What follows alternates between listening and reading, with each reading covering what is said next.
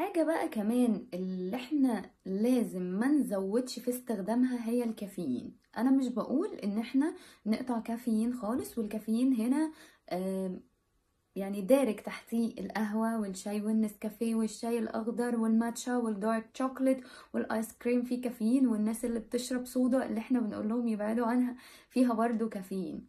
الكافيين يعتبر من المنبهات اللي طول الوقت بيحسسني إن أنا عندي energy إن أنا دماغي مفوقة ومصحصحه وفي نفس الوقت بيسرع لي حاجة اسمها fat oxidation إن أنا الدهون عندي تخرج من الخلايا بتاعتها أسرع لما أنا بكون بعمل مجهود أو في التمرين بتاعي.